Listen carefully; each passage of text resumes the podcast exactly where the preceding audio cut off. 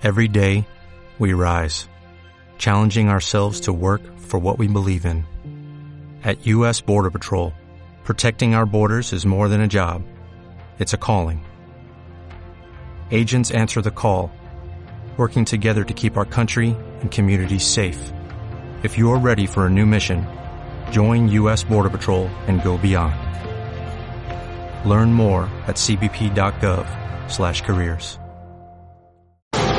A todos los compartimientos, ¿preparados? ¡Deprisa! ¡A vuestros puestos! ¡Todos en posición! Buenos días. Buenos días, España. Vamos. Número uno, listos y a la orden.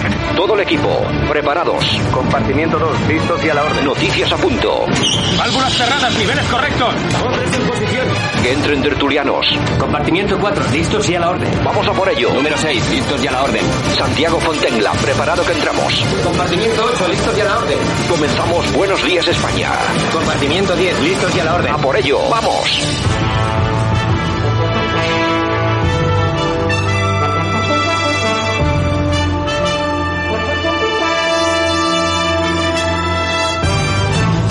Buenos días España, aquí estamos una semana más después del fin de semana. Llegamos este 20 del 12 2021 a punto de la entrada ya definitiva en tiempo navideño. Llegamos, por supuesto, con las noticias como cada día, como cada mañana y por supuesto lanzándoles un saludo muy fuerte, muy importante de todas las personas que hacen posible que esto suene cada día, también de Javier Muñoz que está en la técnica y por supuesto también de este que les habla, que soy yo, Santiago Fontella. En fin, eh, bueno, hemos tenido un fin de semana algo movidito, pero como casi siempre la mayoría de los políticos de vacaciones. Casado en el PP, que ha trabajado, dice que cree que la declaración grandilocuente de Pedro Sánchez es mucho ruido y pocas nueces. Eh, ¿De qué habla el señor Casado? Bueno, pues habla de una declaración de Sánchez para convocar, en la que ha convocado para el miércoles la conferencia de presidentes para hacer frente al virus con medidas compartidas. Como saben, España registra una incidencia acumulada de 511 casos por cada 100.000 habitantes en 14 días. Es una incidencia que, aunque sigue siendo inferior a los países de nuestro entorno, no podemos dar por buena, porque advierte de un riesgo cierto, real, para la salud de nuestros compatriotas y, en consecuencia, exige que intensifiquemos nuestras acciones eh, ante la expansión del virus. Por esta razón, he decidido eh, realizar una convocatoria extraordinaria de la conferencia de presidentes autonómicos que tendrá lugar el próximo martes, o mejor dicho, el próximo miércoles 22 de diciembre por la tarde. Bueno, casi casi no se sabía ni la fecha. En fin, malas noticias. Muere a los 53 años Carlos Marín, cantante de Il Divo, uno de esos grupos mundialmente conocido y, por supuesto, con un montón de éxitos a sus espaldas. Luego lo hablaremos en tiempo de corazón con Yolanda Couceiro Morín. Hablaremos de este tema y también de otros del corazón. Bueno, Armenia, que se lleva la victoria en Eurovisión Junior, que parecía que no, pero sí, existe, tras retirarse en 2020 por la guerra y España obtiene el puesto número 15. Es decir, que ni con los pequeños logramos deslumbrar un poquito en esto de los festivales musicales. Bueno, Barbón, que evoluciona, que es el presidente de Asturias, evoluciona favorablemente y espera recibir el alta muy pronto. Nos vamos hasta Madrid. Ayuso resta importancia a ser candidata del PP en Madrid en 2023. Dice que a nadie le pertenece el cargo y ya se verá. Lógicamente es una respuesta esperada y bueno, es lo lógico. Tampoco podía decir otra cosa. Bueno, sobre lo que ha dicho Pedro Sánchez Abascal, acusa a Sánchez de realizar la declaración institucional para justificar el viaje en Falcon al acto del Partido Socialista de Cataluña. En fin, bueno, el, el Falcon por lo menos se le está sacando rendimiento, oye, que viaja bastante. Y ya en ese mismo acto ha dicho, ha asegurado que el PSC no fallará a la escuela catalana. Un solo pueblo. No sabemos en qué sentido no fallará la escuela. En el sentido de los que quieren eh, más español o que se respete, o aquellos que no quieren nada de español y que se respete solamente tenerlo en catalán. Bueno, no sé exactamente a qué se refiere, ya lo sabremos si, si quieren eh, contárnoslo. Bueno, IGEA, Castilla y León, el comportamiento de los sindicatos es tan machista que apesta. Atención que la declaración se las trae. Errejón dice que la comparecencia de Sánchez, que espera todo el mundo, es la que aclare la estrategia para Navidad. Y bueno, una noticia muy interesante, ¿eh? esta, que nos llega desde Sevilla. La familia de Marta del Castillo ofreció a Carcaño el piso de León 13 a cambio de la ubicación del cadáver, es decir, que quisieron comprar la, la información. Así y todo, parece ser, hubo negativa y hasta hoy estamos como estamos sin saber dónde está el cadáver de Marta del Castillo. Bueno, eh, Día de la Marmota, por supuestísimo, hoy la luz bate nuevo récord histórico y vamos a llegar a los 339,84 euros el megavatio. Casi nada. Ya nos podemos ir atando el cinturón, ya podemos irnos preparando que cuando lleguen las facturas de la luz vamos a alucinar. Y vamos a acabar con este rápido repaso de inicio de programa. Eh, en las Islas Canarias, la erupción de La Palma cumple tres meses con signos de agotamiento y la esperanza de poder eh, darse por finalizada. Vamos a ver si es verdad. Vamos a ver si el gobierno de verdad se esfuerza en enviar el dinerito a las islas, a los afectados, porque aquí estamos oyendo mucho, estamos eh, viendo que se habla demasiado, pero son los propios afectados los que nos están diciendo que allí el dinero no llega, las ayudas no llegan. Así que, ¿dónde están? Y por supuestísimo, habrá que empezar, no sé si alguien se habrá puesto a ello, pero habrá que empezar a planificar qué es lo que se va a hacer con todo eso, ese terreno, esas casas, esos pueblos que han desaparecido. Habrá que volverlos a poner en marcha. Para eso va a hacer falta financiación. No sé, no sé dónde está el gobierno y no sé exactamente porque no hay ni una sola noticia. No sé qué planes tiene el gobierno para todos estos asuntos. En fin, esto es lo que tenemos, pero tenemos muchas más cosas que vamos a ir comentando a lo largo del programa de hoy. En todo caso, vamos allá, comenzamos. Buenos días, España.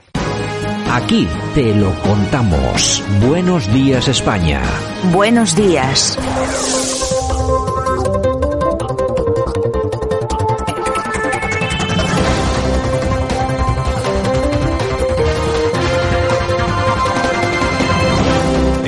Estamos en tiempo de análisis en la portada del profesor Sergio Fernández Riquelme. Don Sergio, ¿qué tal? Buenos días. Muy buenos días, Santiago. Bueno, ya estamos aquí, ya cada vez más cerca de la Navidad, ¿eh? Sí, ya queda poquito. Bueno, yo creo que ya queda un saltito, así que ya hay que, bueno, hay que ir pensando en dejar un poco eh, la dieta y todo esto y pues comer algo de dulce, pues no sé, ¿Qué, le vas a hacer? Son las fiestas y no puedes hacer nada más. Bueno, oye, que de todas formas España está llena de gente. Yo siempre lo digo que unos se dedican a comer cuando no debían de comer, como yo, por ejemplo, pero otros se dedican a, a estas cosas. Sergio, mira.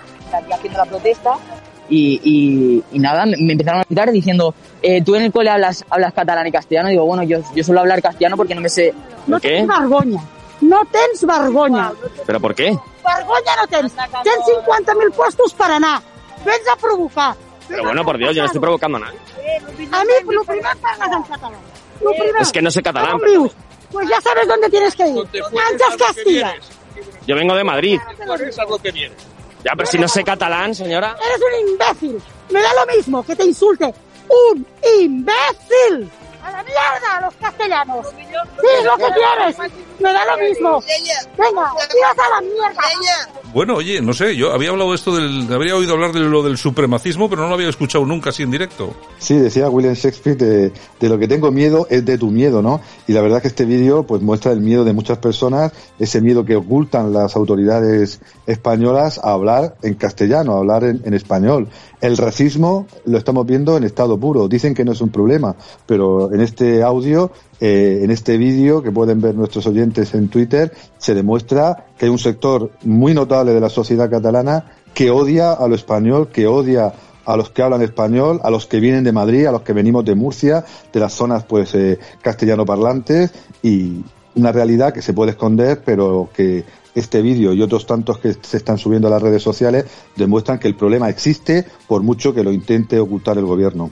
Bueno, yo creo que la situación es complicada y además este tipo de grabaciones, que yo creo que es una grabación que hemos recuperado porque ya no es de ayer, eh, sino que es ya de hace de unas fechas, pero yo creo que es interesante escucharlo. Yo la verdad es que yo no lo había escuchado y la verdad es que a mí me deja profundamente triste, entre otras cosas porque veo que hay un odio que no existe, por lo menos por mi parte, hacia las personas ni que hablan el catalán, ni que son catalanas, mucho menos, al contrario. Yo a Cataluña la tengo mucho cariño, a los catalanes les tengo mucho cariño, pero hombre, yo veo esto y digo, yo no sé qué he hecho a esta gente para que, para que nos odien tanto. Yo creo que se basa todo en una serie de falacias, en una serie de mentiras, que bueno, las dan por buenas y luego, claro, salta a la calle este tipo de, de ultras, porque son ultras, con usted, esta señora, Oye, con esto de los castellanos, me llamó mucho la atención, Sergio. Sí, es curioso lo de castellanos, ¿no? Ese miedo que la clase dirigente separatista catalana le infunde a través de los medios de comunicación, de la televisión pública, de la educación,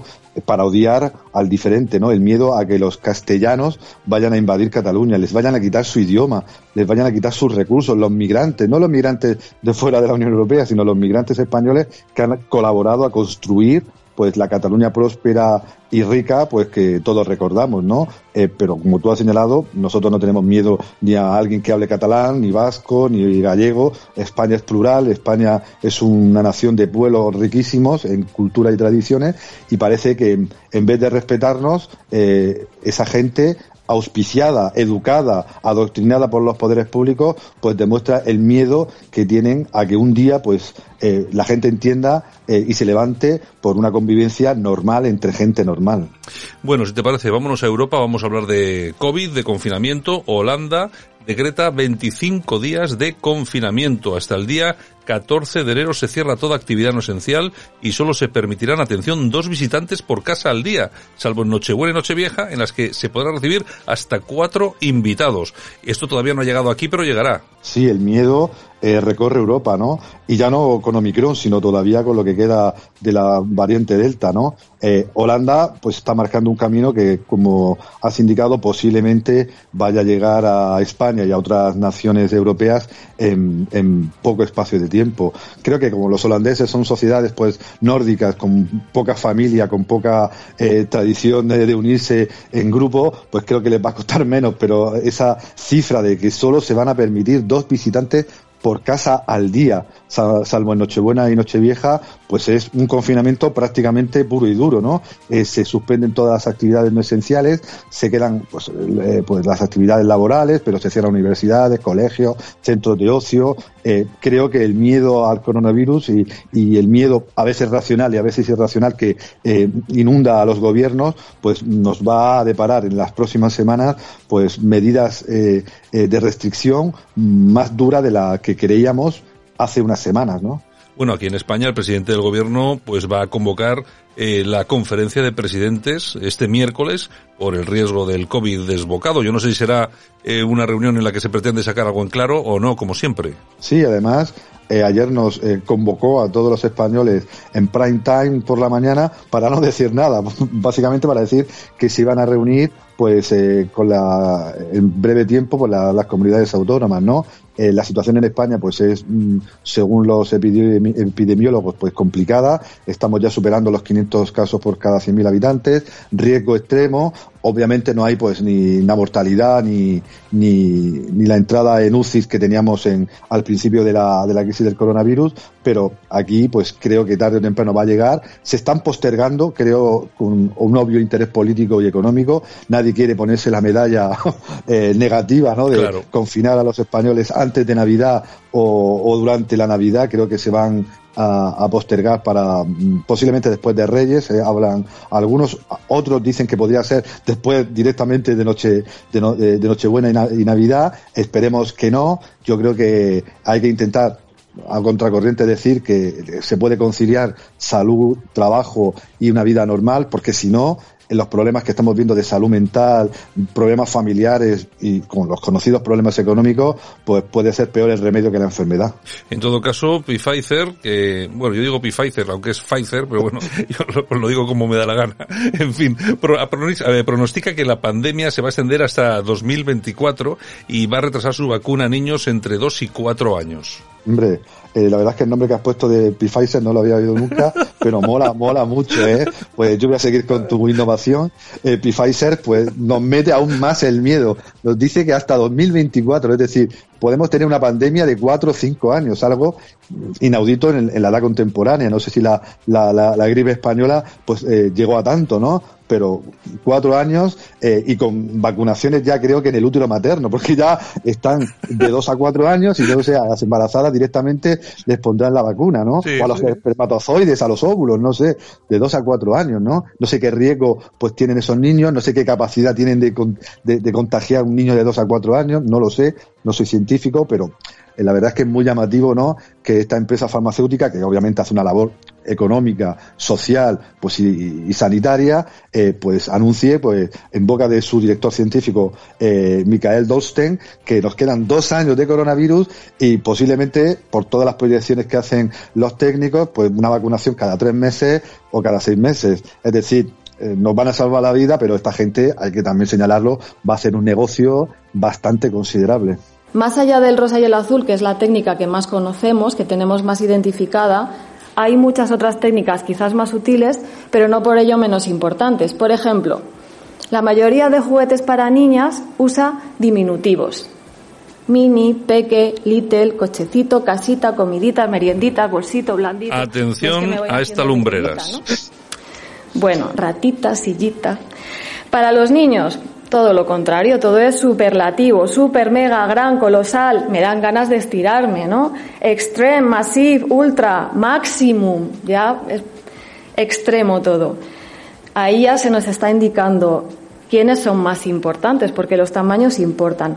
Nombres diferenciados. Todo lo referente a las niñas es acerca de la moda, el glamour y la fantasía. La magia, fashion, cute, chic, glam, brillos, look, design, magic, dream, claro, porque lo que nosotras conseguimos Design. es gracias a la magia, ¿no? Viene una hada madrina que te, que te concede un deseo, no es por, por mérito propio, es por la magia. A los chicos, todo referencias bélicas. Ayer me di un paseo por uno de los grandes almacenes y me dio pavor entrar en el pasillo Uy, de los chicos. Era como el fin del mundo. Sí, es verdad. Todo era explosión, ataque, destrucción, defiende, gladiador, duelo, raptor, monstruo. Una palabra tremenda para asociarla a un menor. Bueno, yo no sé si es que eh, eh, Sergio, no sé, a estas horas de la mañana está bien decir, pero es que en este país ya no cabe un gilipollas más, ¿eh? Y da miedo los- la cantidad de los que tenemos en este país, ¿no? Bueno, atención, a- atención porque esta señora, yo no sé quién es exactamente, la verdad es que me da igual, pero lo que sí sé es que es una representante del gobierno, eh, será directora general de algo, porque lo está haciendo en la Moncloa este, esta rueda de prensa, y a mí, me- a mí me deja asombrado, ¿eh? No, sigue es del Ministerio de Consumo, sigue la línea del, del, ínclito Alberto Garzón y su huelga de juguetes, ¿no? Eh, lo que tú decías, da miedo la cantidad de gente poco espabilada, es subvencionada, que supuestamente tiene una carrera universitaria o dos o, o 25 y dice cosas como esta, ¿no? A mí me da miedo, pues, que estos sean los políticos que nos gobiernan, que sean los responsables de nuestro dinero público, que sean los que quieran educar a nuestros hijos, que sean los que decidan lo que está bien y lo que está mal en nuestra vida, ¿no? Ese es un miedo, como decía Shakespeare, es eh, el miedo que nos da ese miedo eh, tan grande que, que, tenemos y que tiene incluso esta señora ya victimizándose, hablando de, del miedo que le da entrar, atención, a una a un, a un pasillo de juguetes para niños, ¿no?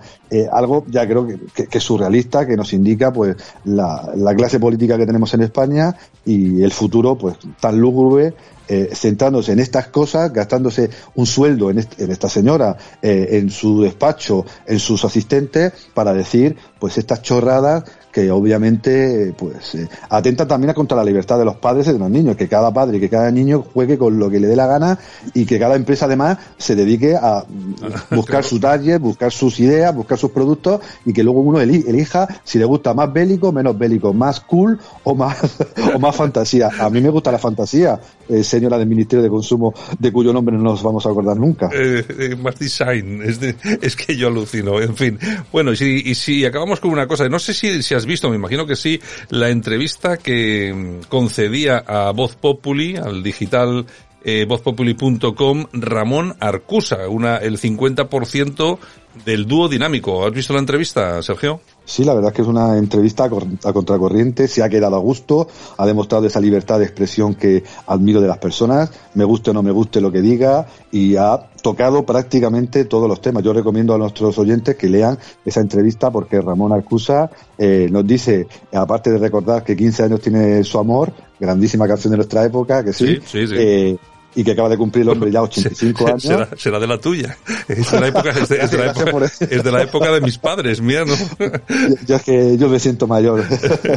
y lo- la verdad es que junto con Manuel de Calma, eh, de Cal de la Calva, pues creó ese dúo dinámico que tanto pues eh, eh, enseñó musicalmente a, a nuestros padres, a nuestros abuelos, y en esa entrevista pues toca todos los te- eh, to- todos los temas, critica y pone en cuestión pues la- la- las verdades oficiales del cambio climático, eh, defiende pues la libertad económica, mm, además eh, se suma pues a- al aplauso a Ayuso por su intento de conciliación de la salud con la economía, def- defiende a nuestro país de la leyenda negra, eh, critica el, el supuesto racismo institucional que denuncia el Black Lives Matter, es, decir, un señor que aparte de su música eh, legendaria, eh, pues eh, se, se lanza al ruedo desde la libertad de expresión, repito, a decir pues le- lo que considera oportuno y yo suscribo muchas de sus de, su- de sus ideas.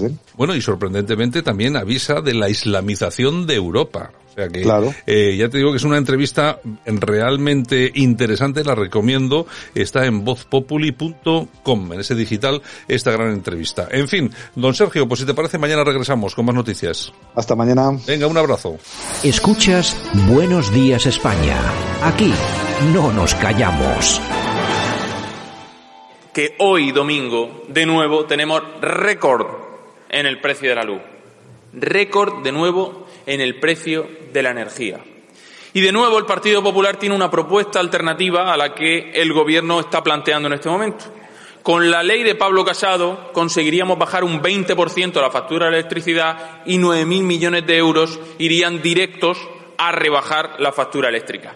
Y de nuevo, ¿por qué no quiere el presidente del Gobierno aplicar las recetas de Pablo Casado y del Partido Popular? Les dejamos que las copie, si eso sí sabe hacerlo bien. Le dejamos que copie nuestras propuestas. Pero de nuevo vemos cómo le interesa más seguir en este punto que hacer caso al Partido Popular. Bueno, pues este era el señor García Egea, Que es de los pocos que ha trabajado este fin de semana. Este de los pocos que ha trabajado el fin de semana, porque la verdad es que los políticos, en cuanto llegan los fines de semana, desaparecen como aquí te he visto y no te he visto. Bueno, la cuestión es que el hombre habla de lo que pasaba ayer con el recibo de la luz, pero da igual, porque es extrapolable al día de hoy, lunes. Hoy batimos también nuevo récord de precio en el recibo de la luz.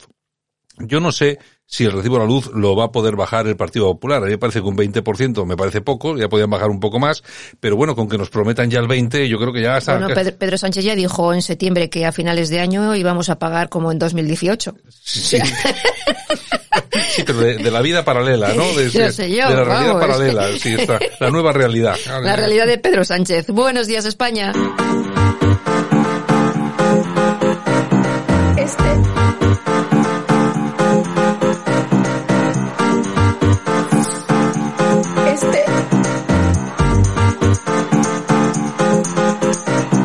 Radio Cadena Española no nos cansamos. No nos cansamos de madrugar. No nos cansamos de contar la actualidad. No nos cansamos de decir las cosas claras. En fin, que no nos cansamos de tocar los temas más importantes. No nos cansamos. Este es el ministerio de todas las mujeres. De todas las mujeres. Bueno, pues aquí estamos, hoy es día 20, ahora sí que ya estamos eh, a tiro de mazapán. A tiro de... Yo ya los he probado. Mazapanes también. Y Bueno, polvorones. pero- Perdona, y vamos a ver, perdona. Hace mucho tiempo que has probado los, También, el, el turrón y los mazapanes. O sea, es que También, es verdad. yo no sé en qué estáis, estáis en pleno verano y estáis comiendo Da mazapanes. ya. igual. ¿Qué más da? Por si acaso, oye, nunca se sabe. No ¿no? sí, pues, igual no llegamos, ¿no? Efectivamente. Bueno, oye, que por cierto, me han dicho que ha fallecido el cantante de Il Divo. Sí, lo tenía para el corazón, sí, exactamente. Eh, que- De COVID. De COVID también, ¿no? Sí, sí, sí, sí, sí. Pues mira, pues... Lleva unos días en coma ya. Luego ponemos, luego para el corazón ponemos un, eh, un temita de Il Divo. Bueno, ¿qué tenemos? Bueno, pues profesores gallegos que batallan en los tribunales para escribir en español los informes y actas de sus centros. Parece ser que hay un decreto autonómico que establece el uso de la lengua propia con carácter general. El español ha de limitarse a circunstancias excepcionales. Eso en Galicia. En Galicia, donde está el señor Feijó. Bueno, vamos a ver, ¿qué es lo que pasa en Galicia con el, con el gallego, en el País Vasco con el vasco y en Cataluña con el catalán? ¿Es lo mismo? Bueno, vamos a ver, en la, la- por las políticas de inmersión yo creo que son prácticamente iguales. Parecida así. Es decir, lo que pasa es que seguramente en Galicia el problema es no es tan eh, eh, preocupante como en el País Vasco y como en Cataluña porque la utilización del gallego no se hace como herramienta política. Entonces, y la verdad es que donde más se habla gallego es en las zonas rurales. En las grandes ciudades, que por cierto es donde más vota la izquierda, es donde más se habla español, pero no existe un problema como existe eh, en Cataluña o en el País Vasco por esa utilización política. Ahora, ¿que lo que están haciendo está bien? Pues no. La verdad es que no, porque son muchas las quejas que nos están llegando a nosotros y bueno, infinidad a través de las redes sociales y tal, pues de casos de personas pues que tienen problemas, por ejemplo, para escolarizar a sus niños en castellano también en Galicia. Y ese tema eh, habría que habría que tratarlo con seriedad porque lo que no podemos hacer es estar criticando a unos Y no a otros. y no diciendo nada de los otros. O sea que ese tema hay que verlo eh, con detenimiento, en profundidad y, Y por, con lupa. Y por supuesto que si es criticable hay que criticarlo exactamente igual No que a los demás. cansamos, exactamente. Bueno, Irlanda y Países Bajos imponen el toque de queda hasta el 30 de enero, señores. Bueno, Cuando pues- las barbas de tu vecino voy a cortar, Es lo que pasa. pon las tuyas a remojar. Bueno, y el ministro Garzón, oye, es que este ministro, de verdad, ¿Qué ha es pasado? que, es ¿Qué ha que, es que me tiene, me tiene, es un torpe de cuidado. Bueno, pide, pide no comprar juguetes rosas, azules y muñecas con maquillaje. Colores neutros. Colores neutros, grises, ¿no? Señor Garzón, yo compraré los juguetes que me salga, pues eso. Eh, Sí, es que yo no sé esa manía! es- esa manía que les ha entrado ahora por tener que decir a todo el mundo lo que tienen que comer, lo que tienen que beber, dónde tienen que ir, los juguetes que tienen que comprar, eh, si a sus hijos los tienen que vacunar. Bueno, en fin, que vaya país, oye, cada día más control, ¿eh? Yo te digo, pero en fin, ¿qué le vamos a hacer? Estos hablan de libertad. Pues ve- mira tú la libertad dónde está. Bueno, en Voz Populi tenemos una interesante entrevista a Ramón Arcusa, el 50% del dúo dinámico, por Sí, cierto. Lo hemos, lo hemos comentado antes con, con el amigo Sergio, Sergio. Riquelme, sí. Pues, pues eso, me parece muy buena entrevista que dice cosas como, por ejemplo, que la democracia, eh, pues bueno, si no puede permitir, puede permitir que la Unión Europea sea isla- islamista en un plazo de 15 o 20 años. En fin, pues. Bueno, ya hemos recomendado antes la lectura de la entrevista, que yo creo que es muy interesante. Y nada, lo volvemos a hacer. Está en vozpopuli.com. Exactamente. Bueno, y profesores de un colegio de Lepe dan clase con faldas y uñas pintadas en apoyo a un alumno transexual. ¿Qué digo yo? ¿Hay que llegar a esto para apoyar al niño? Pues no lo sé, yo he visto las imágenes, la Yo verdad, también. la verdad es que me parece ridículo. Yo es que me parece ridículo eh, un, bueno, pero no solamente no solamente los que los profesores lo hagan, sino que lo hagan también los alumnos. Sí, sí. A mí me extraña mucho que de la de la cabecita de alumnos de esa edad salga eso de pintarse las uñas y de ponerse faldas. Me extraña enormemente. Es decir, me parece que hay mucho de adoctrinamiento en todo esto. Y desde luego, yo no sé exactamente qué ha pasado con el niño transexual, que no sé ni la edad que tiene, ni cómo, pero de todas formas, no sé si ha tenido, ha sido víctima de bullying, pero vamos, es que meter en toda esta historia a todos los demás alumnos, que son niños, no son jóvenes, Son niños, son niños. son niños, Yo creo que son una edad de 8 o 9 años, por ahí pues andará. es que me parece, me parece algo que es, no sé, eh, horrible. De hecho, tienen una edad en la que no saben. O sea, no saben ni lo que es el transgénero, ni lo que no es. ni- Ya se lo Si- explican. Si no lo saben. O sea, les meten en estas canciones, pues bueno, en fin, no sé, les buscan otro quebradero de cabeza. Bueno, y el correo que nos dice que el Endacari reclama la gestión de la inmigración en el País Vasco. Urcullo defiende un modelo vasco de acogida, señores. Bueno, a ver, eh, a ver qué es eso del modelo vasco de acogida. Sí. Porque si es lo que llevan aplicando de momento y hasta el momento, que vamos a ver, el País Vasco es la región de España que tiene, creo, más menas. ¿eh? O sea, eh, que tenemos una, una pequeña montonera. Creo que el Partido Popular eh, puso en su programa electoral, las eh, anteriores elecciones eh, autonómicas, era una de las cosas que pedía, señores, ya basta de traer menas, porque esto, bueno, pues ahora encima que les Pues- den, que les den el tema de regular la inmigración y ya verás tú a dónde vamos. Nos va a venir muy bien. Bueno, y Esquerra quiere colar en la ley de memoria indemnizaciones a Marruecos por la guerra del Rif. No sé, a lo mejor hay que dar dinero, más dinero a los de La Palma antes, esto ¿no? puede parecer una broma. Esto puede dice, bueno, esto esto lo ha publicado algún digital No, de estos eh, algún digital de estos cutres y tal. Pero lo que pasa es que lo ha, lo ha editado efectivamente el ABC, que, Sí, es una- sí. que es un periódico serio. Bueno, En fin, bueno, y el gobierno que se toma 10 días de vacaciones, señores. Más, 10 Se días más. de- se dan 10 días de vacaciones. ¿Qué más? Vamos con el precio justo.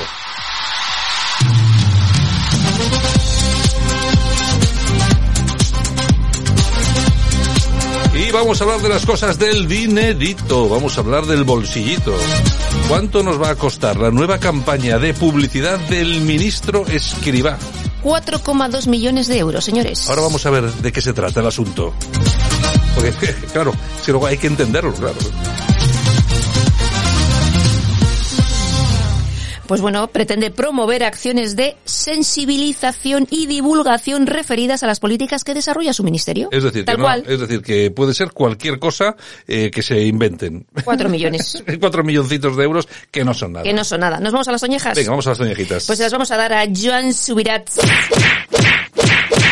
¿Qué ha pasado? el nuevo ministro este de universidades. Oye, un indepe que vota independencia y es ministro de España. Yo, es una cosa que llama mucho la atención últimamente lo que está pasando en este país. Yo he visto las imágenes del hombre votando en el referéndum ilegal y todo esto, y, pero oye, cuando le ofrecen ser ministro de España, pero tú, si no te consideras español, eh, ¿para qué aceptas un cargo de ministro en el gobierno de España? Para, hombre, para romperla si puedes, ¿no? La- y la pela, la pela. y la pela es la pela, que tampoco Claro, tontos tal- claro. puede- pueden ser indepes, pero tontos no son. Exactamente. Bueno, aplausos aplausos para- para Vicky Sevilla. ¿Y quién es Vicky Sevilla? Pues mira, es la chef más joven en conseguir una estrella Michelin, 29 años y tiene un restaurante en Sagunto que se llama Arrels.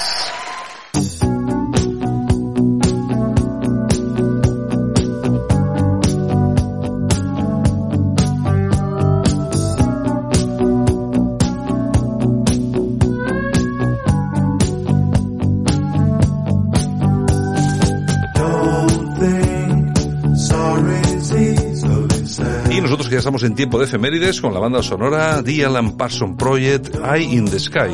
Y es que tal día como hoy, pero del año 1948, nace Alan Parsons, cumple 73 años.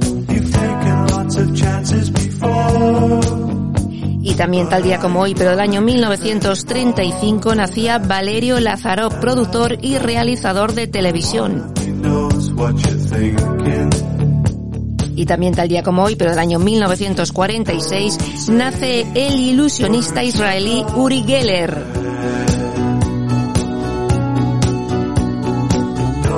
Y también tal día como hoy, pero del año 1963, nace la infanta Elena de Borbón, 58 años. Y tal día como hoy, pero del año 2013, la cantante Adele recibe la medalla de la Orden del Imperio Británico de manos del príncipe Carlos. Y tal día como hoy, pero del año 2007, fallece el periodista José Luis Pecker.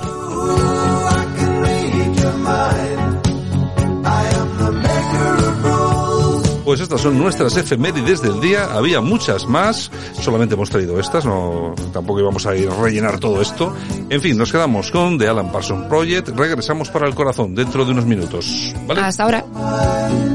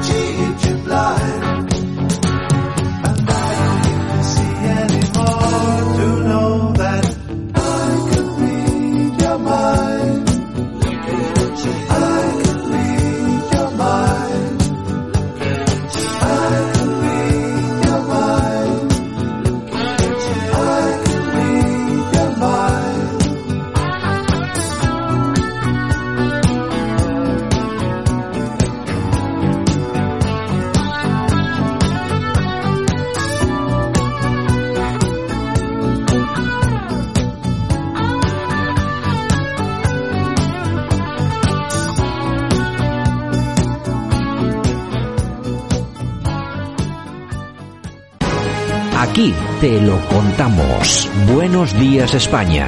Buenos días. Y nosotros hoy nos vamos hasta Cataluña, hasta Barcelona, y tenemos a nuestra buena amiga, compañera Hanan Serrou. Hanan, ¿qué tal? Buenos días. Hola, buenos días. ¿Qué tal todo por, por Cataluña, por Barcelona? ¿Qué tal? ¿Todo bien o qué? Bueno, capeando el temporal como siempre. Que no, es, que no está, oye, no está mal del todo ir capeando el temporal, tampoco está mal. No, no, no, no, para visto el panorama, resistiendo, como siempre digo. Bueno, pues si te parece, vamos a tratar hoy un, un par de temas que yo creo que son muy interesantes. Eh, dos en Francia, eh, que me han, a mí me ha sorprendido muchísimo. Eh, me, creo que me enviabas tú misma la noticia. Se celebraba en Marsella un desfile de Navidad que tuvo que ser suspendido de forma inmediata, inmediata ante la victoria de Argelia sobre no sé exactamente qué equipo, pero la verdad es que todos los argelinos contra Túnez, me dicen por aquí, pero los argelinos se echaron a la calle de tal forma que, bueno, las autoridades tuvieron que interrumpir el desfile por miedo que pudiera pasar algo a niños y, a sus familias. Vamos a ver, todos aquellos que dicen que Francia ya no es Francia, bueno, pues tampoco es que se equivoquen demasiado, ¿no? Pues sí, volvemos a, a lo de siempre. Eh, la población eh, de ciertos eh, lugares de Francia está dominada por otra, otra identidad por otra sensibilidad, por otros valores y esta se pone de manifiesto de diferentes formas. Había el partido de la Liga Árabe que ganó Argelia y los argelinos simpatizantes de este equipo salieron a, a la calle en tromba eh, aparte con una actitud de que estaban en su tierra celebrando su, la victoria de, su equipo, que les se sienten representados por ello, indiferentemente de, del, orden eh, social en que todos respondemos ni, ni nada, pero aparte el sentimiento de rebeldía. Eso sea, no es simplemente una celebración, sino que con un gesto de marcar terreno y de imponer, ¿no? Inclusive hay algunas declaraciones de algunos de estos manifestantes diciendo que estaban en su tierra celebrando la victoria de su equipo y nada más y por lo tanto con unas formas que ponían en peligro eh, la seguridad de, de los vianantes, de, de, los niños y se tuvo que cancelar eh, esta celebración navideña que para ellos les es indiferente, al contrario, lo viven como un símbolo de, de victoria, de hecho destrozaron eh, la decoración navideña, etcétera. Entonces, eh, es la, esa Francia que, que, que están eh, emergiendo contra la, la las referencias que tenemos de la sociedad francesa tradicional y, y la, la, cancelación o la, eh, la sustitución de, de, valores eh, sociales, culturales y sensibilidades religiosas que se están imponiendo y eh, en, situ, en, situación de, de otras. Uh -huh. Oye, y también otra noticia muy interesante eh, que también llega desde Francia, una mezquita, una nueva mezquita, ya han sido cerradas varias, ha sido cerrada allí en Francia por llamar al odio contra cristianos, homosexuales y judíos. Eso está ocurriendo y están cerrando eh, mezquitas. Aquí en España no, y eso que hemos tenido algunos ejemplos. En todo caso, hay que recordar que desde 2013 ha habido 293 asesinatos como resultado de 50 ataques en Francia por terroristas islamistas, según ya eh, en un estudio que realizaba Fondapol, un grupo de expertos con sede en París. Yo creo que allí lo tienen bastante más claro que aquí, ¿no? Allí, desde que se inició el proyecto de ley de contra el separatismo islámico, uh -huh. porque ya lo reconocen como una realidad social, política que amenaza eh, la estabilidad y la, el orden eh, político que tienen, eh, están muy atentos a la contranarrativa y a los mensajes que atentan contra los principios de, de la República Francesa, ¿no? En, en, este caso eh, se ha cerrado eh, se, ha, se, ha, cerrado una mezquita que eh, apelaba a la persecución de por orientación sexual eh, ponen, iban contra los principios de, de la República y, y, se ha podido demostrar, ¿no? El, el kit de la cuestión de, estas, de, de, esta amenaza es que en muchas ocasiones es muy difícil demostrar que se está apelando a este, a este nuevo orden, a estos nuevos valores que se imponen, que atentan contra la democracia y las libertades de los ciudadanos, porque más bien se suele hacer en petit comité, eh, de manera pues clandestina en estos guetos, eh, en estas sociedades paralelas que tiene Francia y que es difícil de, de, de denunciar, ¿no? En, Aquí, por ejemplo, en España, eh, muchas mezquitas lo que hacen es que graban, eh, emiten vía telemática el sermón del viernes, ¿no? Como muestra de que, eh, de la transparencia, ¿no? Eso es eh, mero postureo, ¿no? Porque como he dicho antes, lo importante es lo que se suele decir en el petit comité y cómo se, impo eh, se impone el orden social y, las, y se impone el código islámico, ¿no? Cierran una, eh, estas mezquitas, muchas más eh, se, van a, se van a ir cerrando.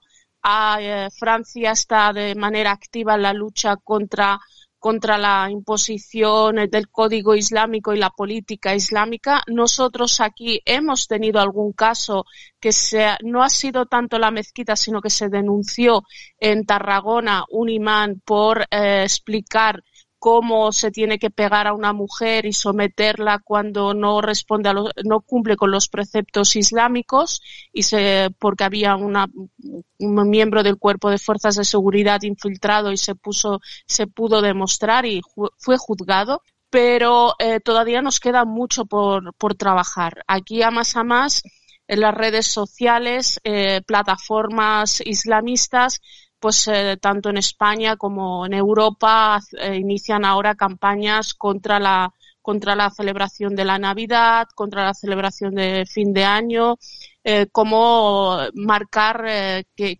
la pertenencia a una festividad u otra como símbolo de, de rebeldía, ¿no? Está en peligro nuestra, nuestras tradiciones, nuestra nuestros valores, la democracia eh, en, su esencia que, que ha sido eh, la que ha regido los países de Europa. Eh, es un peligro real. Eh, esta iniciativa de, de Macron contra el separatismo islámico puede sentar bases como referencia para otros países para que tomen medidas porque la cuestión ya no es los atentados, sino la amenaza contra los valores de y la, Europa eh, basada en los principios judio-cristianos que, tanto que, pertenecen a, a, al ADN, ¿no? Mm. Eh, han llegado a ser tal amenaza y han penetrado tanto en nuestras instituciones que inclusive no olvidemos que el Consejo Europeo hace poco eh, apelaba a que no se de, para no herir las sensibilidades eh, no eh, felicitar las navidades sino felicitar las fiestas que los dirigentes políticos eh, utilicen esa expresión de felicitar fiestas no eh, es una pérdida de nuestra identidad que, que no, no, lo debemos permitir porque es la, el inicio de, del fin, ¿no? De hecho, la, los... de hecho, de hecho eh, Hanan, eh, es cierto, porque yo creo que lo enviaste tú también, unas imágenes que circulan entre, en foros, eh, de gente, pues eso, eh, de musulmanes, eh, también a través de cuentas de Twitter, Instagram, etcétera, etcétera, una imagen en la que aparece un árbol de Navidad tachado, en, y se puede leer una frase en la que dice, eres musulmán, no debes celebrar la Navidad ni el Año Nuevo. El que imita a un pueblo es uno de ellos. Hombre, yo más, eh, más separatismo que este poco, ¿eh? Sí, sí, eso es una campaña que, que no es nueva. Sea, esto empezó hace muchos años ya eh, en Londres, uh -huh. eh, que se detectaron los primeros barrios que se rigen por la ley islámica, donde las mujeres tienen que ir vestidas de determinada manera, donde no se las puede oír hablar ni reír, ni reír, donde no está prohibida la venta de alcohol, etcétera, impera la ley islámica y esa campaña pues se ha ido internacionalizando y adaptando a, a cada país, ¿no? Entonces, tanto la pues en España la versión española como en Holanda, eh, Bélgica, Francia. Es una amenaza real eh, europea, la, el asentamiento de la política islámica que hay que hacer frente eh, numéricamente en algunos municipios eh, y barrios eh, están ganando. Eh, la demografía, el índice de natalidad así lo demuestra.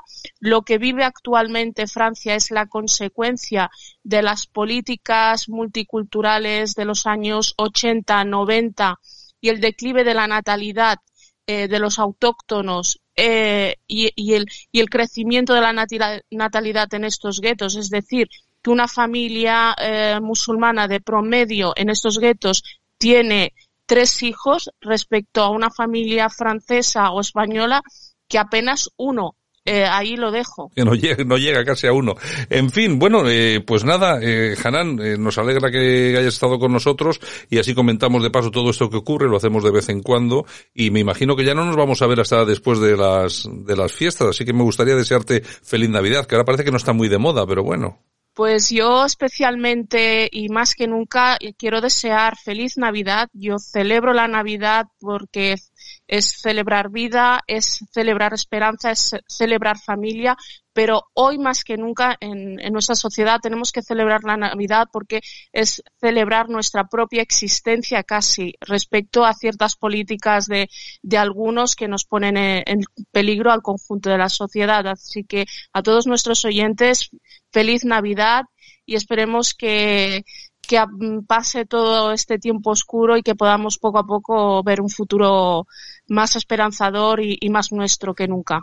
Pues Hanan, nada, feliz, feliz Navidad, feliz Año Nuevo, entrada y salida de año, y aquí estaremos de nuevo el próximo año para también aclarar y llevar a nuestros oyentes muchos más temas y muchos más análisis. Hanan, un abrazo muy fuerte. Un abrazo a todos.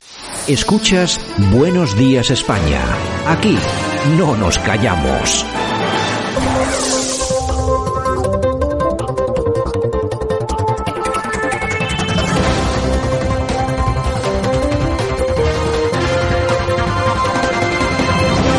Bueno, y nosotros como cada semana que dedicamos unos minutos a hablar de las cosas del bolsillo, es decir, las cosas del dinero.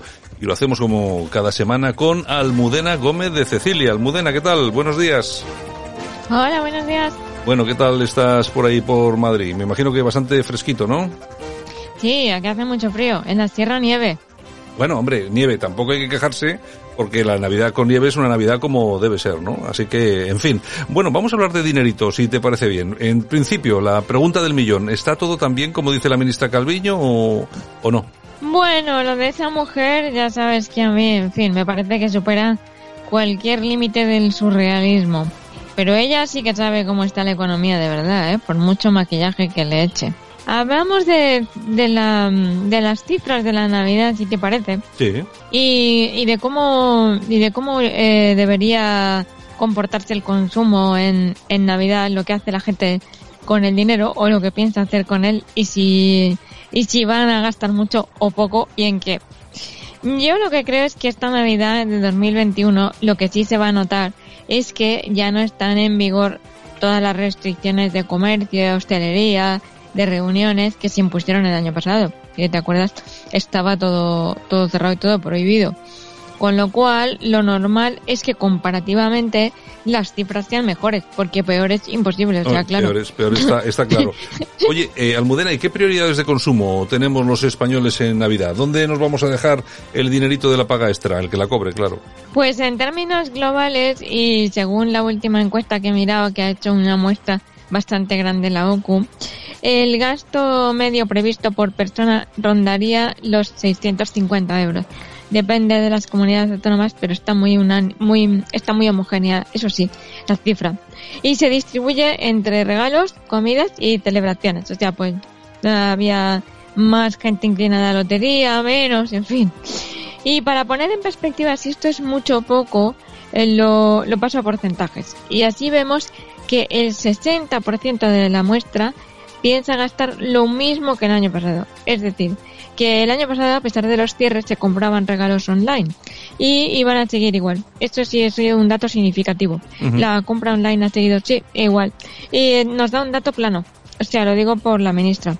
Eh, el otro 40% lo tenemos dividido entre un 24% que va a gastar un poquito más y un 17% que piensa gastar menos. Es decir, que aquí están casi empatados. Es decir, En resumen, que a pesar de la reapertura de los negocios, el consumo se mantiene prácticamente en los niveles del año pasado, con muy poca variación, lo cual no respalda el optimismo de la ministra. Bueno, qué Eh, lo que sí, ya ves, lo que sí se nota, eso sí, es que las familias el dinero que tienen lo van a reservar para los más pequeños, porque eh, se percibe como muy importante lo de mantener la ilusión de los Reyes Magos, eso sí. O sea que los juguetes están a salvo de la crisis, de momento. Sí, pues por el momento sí. Los niños hasta 10 años, que es la edad, luego ya empiezan a regalar otras cosas, pero hasta los 10 años se llevan la mayor parte del presupuesto navideño, fíjate.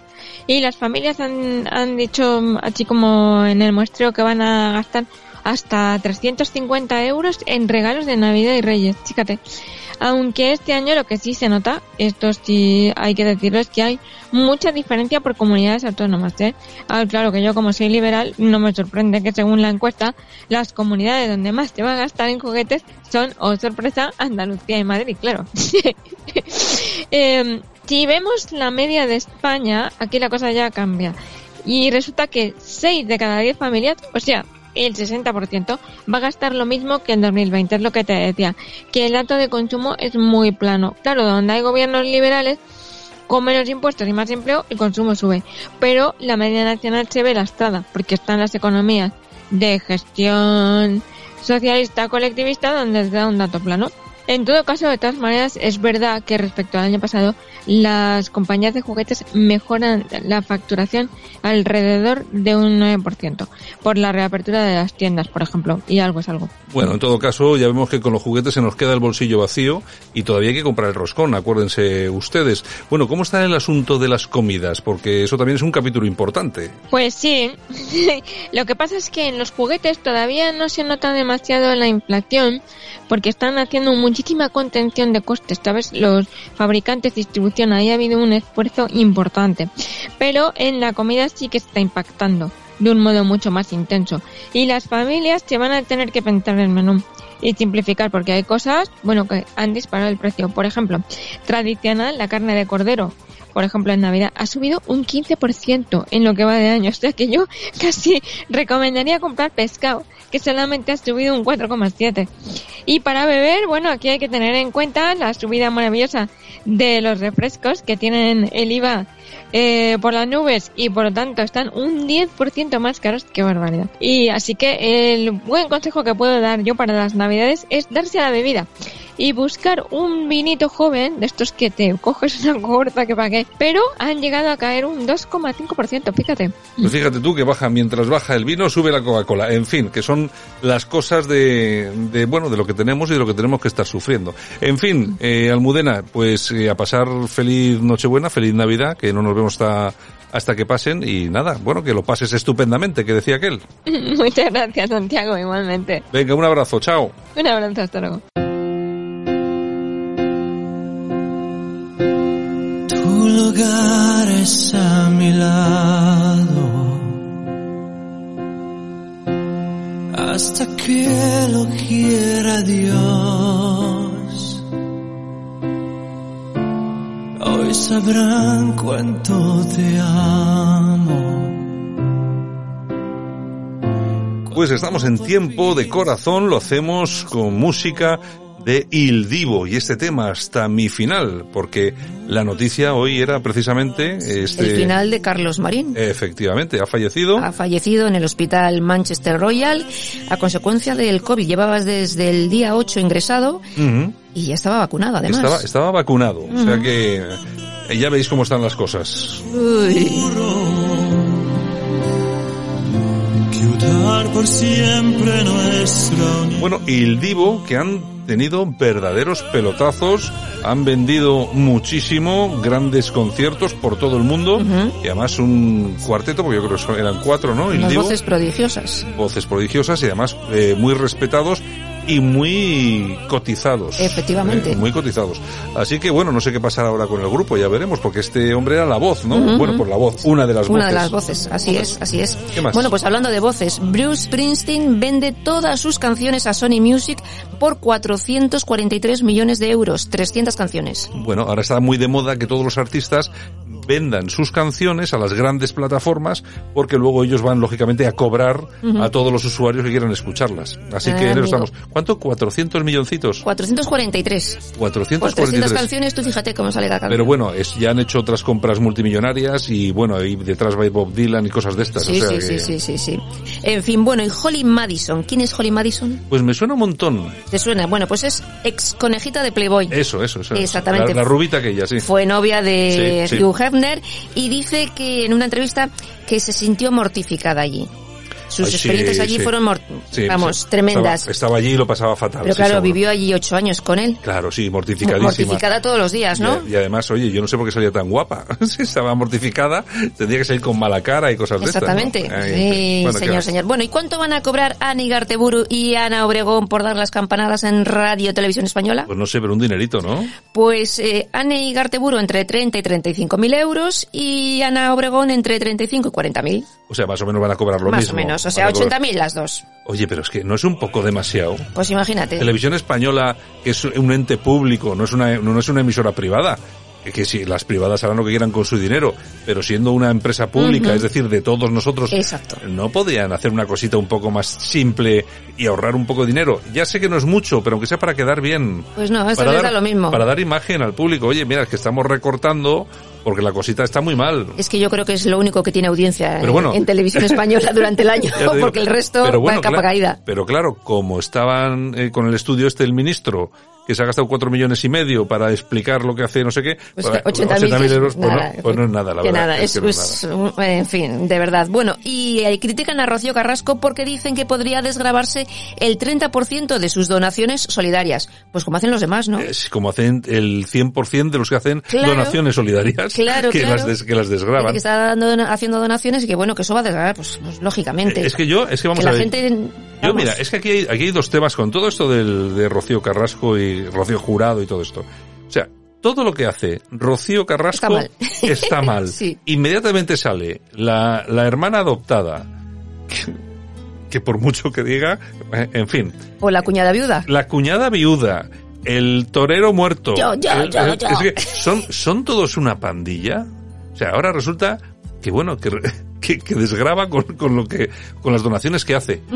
Como todo el mundo, señores, como todo el mundo. Pues está en subasta un vestido que era para la boda de su madre. De los tres que se hizo, uno que no... Sí, pero lo subasta el sastre, o sea, sí, sí, sí, sí. Y va el dinero para la Fundación Adalina, que Sí. es de, de Arango. Al- al- Aladina, Sí, sí, sí, no. Adalina, Ala- Aladina ha dicho, Aladina, Aladina, Aladina. de Aladina, de Aladina. Aladina, eso bueno, es. ¿qué más? Bueno, y ya tenemos a Terelu con un nuevo tema para hablar. ¿Qué me dices? El suicidio de su padre. Bueno, ya Siempre ha dicho que no quería hablar de eso porque era un tema personal Ya y muy estamos. familiar y no sé qué. Y dice que iba a la tumba de su padre a decirle que no le perdonaba. Ahora, como está de moda, pues Ahora, tenemos eh, aquí a Verónica Forqué, desgraciadamente, ha puesto de moda que se hable ahora de estos temas. Como siempre, como siempre va a haber, va a haber quien saque rendimiento de todo este asunto. Pues ya ves. Además está más claro que el agua. Eh, en fin, ¿qué le vamos a hacer? bueno, es lo que hay, es bueno, lo que Yolanda, toca. Pues nada, si te parece nos vamos hasta mañana. Vale, pues hasta mañana. Un besito Pues a todos. Feliz lunes. Mañana regresamos con más noticias, eh, no nos cansamos, y también con más cositas del corazón. si Ay, parece el bien. día que me canse, señores. Venga, Yolanda. Adiós.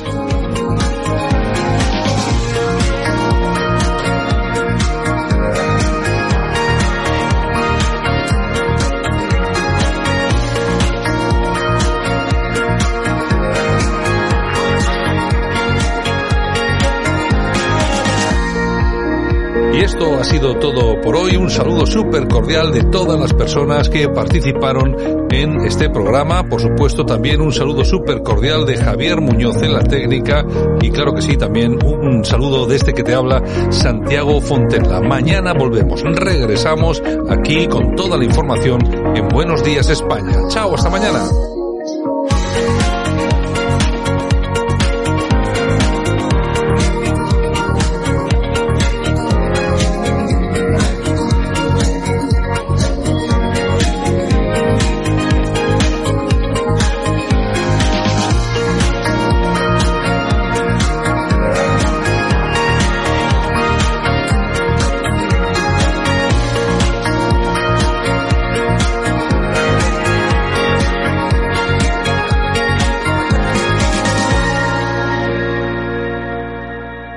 Radio Cadena.